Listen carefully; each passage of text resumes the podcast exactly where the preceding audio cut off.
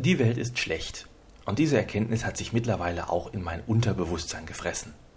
Anders ist es nicht zu erklären, dass ich mich neulich auf dem Werbeplakat einer Krankenkasse ein wenig verlesen hatte. Die AOK veranstaltet in unserer Stadt einen sogenannten Firmenlauf und ruft hierbei alle Mitarbeiter sämtlicher Unternehmen der Stadt auf, sich am 30.08. zum gemeinschaftlichen Abwalken bzw. Abjoggen einer 5 Kilometer langen Strecke quer durch die Stadt zu beteiligen. AOK Firmenlauf 2007 stand auf dem Plakat zur Aktion. Ich hingegen las Amoklauf 2007. Ich hoffe mal, die Aktion läuft friedlich ab. Dübels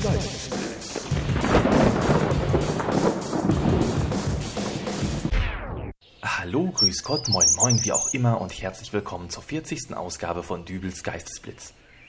Ich melde mich heute aus dem Wald, ähm, aber ich bin heute auch nicht alleine. Neben mir steht Herr Edwin Tölle. Äh, guten Tag, Herr Tölle. Guten Tag. Der Herr Tölle ist Mitarbeiter der Gesellschaft für musikalische Aufführungs- und mechanische Vervielfältigungsrechte. Äh, den meisten ist das Ganze eher unter dem Begriff äh, GEMA bekannt.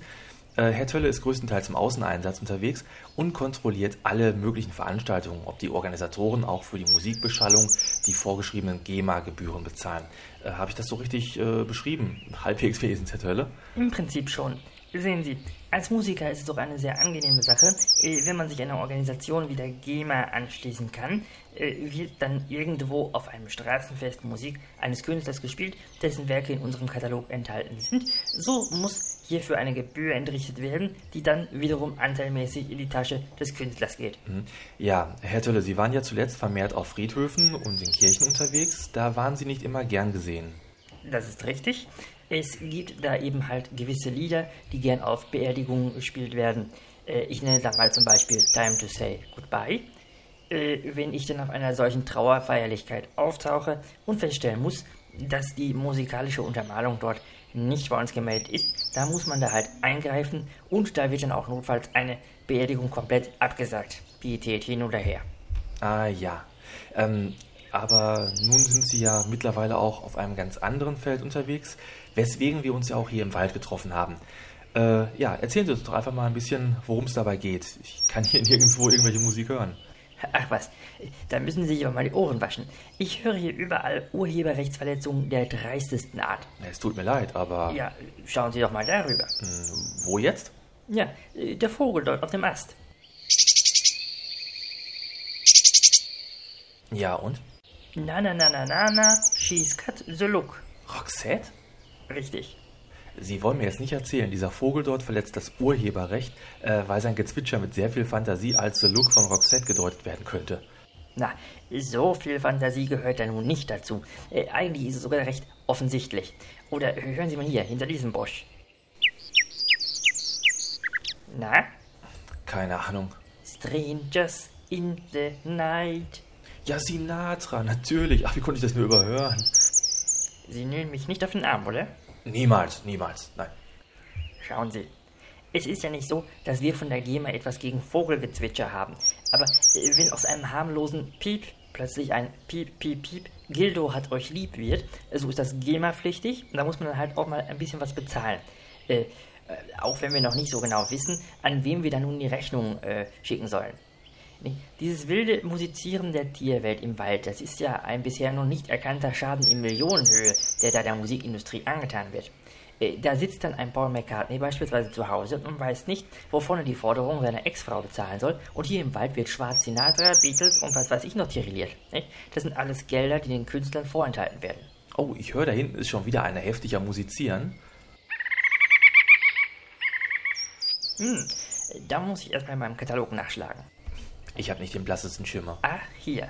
Und was sollte das jetzt sein? Weswegen ziehen wir jetzt diesen kleinen gefiederten Freund vor Gericht? Baby, I believe it's now or never. Der neue Superstar, Mark Medlock. Ach, hören Sie doch auf.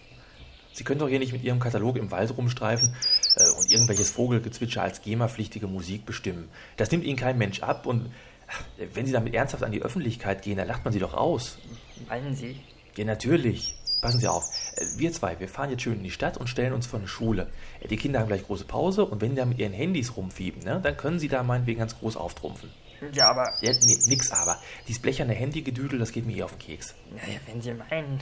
Ja, kommen Sie. Äh, ich weiß hier ganz in der Nähe eine Schule. Da hängen die immer am Eingang rum. Da spielen die Sido, Bushido und so einen Dreck. Und äh, da lege ich meine Hand ins Feuer, dass äh, diese öffentliche Aufführung nicht gemeldet ist. Da kann man ganz bestimmt was machen. Da bin ich mir sicher.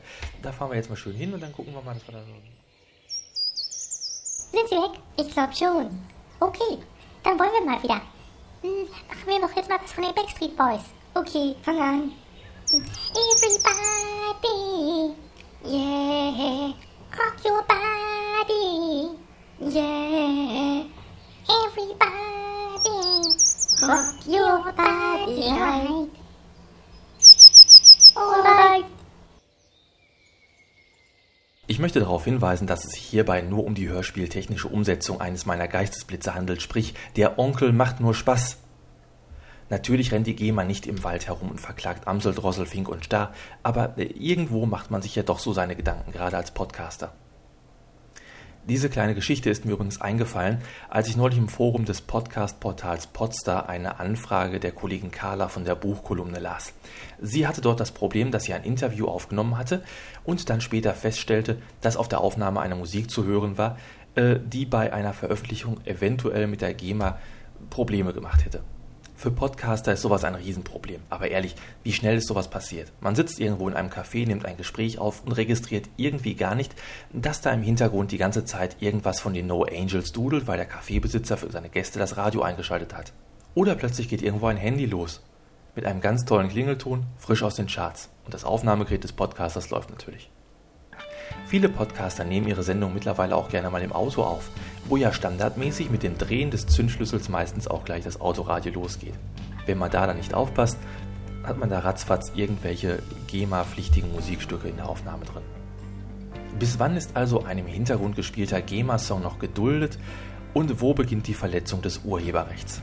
Da gibt es noch eine Menge Unklarheiten und bis dahin gehen wir jetzt alle mal auf Nummer sicher und spielen Musik aus dem Podsafe Music Network GEMA-frei diesmal von Wednesday, The Rise and Fall of Love. Wir hören uns nächste Woche wieder. Angenehmes Schwitzen, der Sommer kommt. Bis nächste Woche. Tschüss, euer Dübel. Strike a match, baby, light that fire. Turn up the heat of your desire. I just want to be consumed. Jump into the fire of love.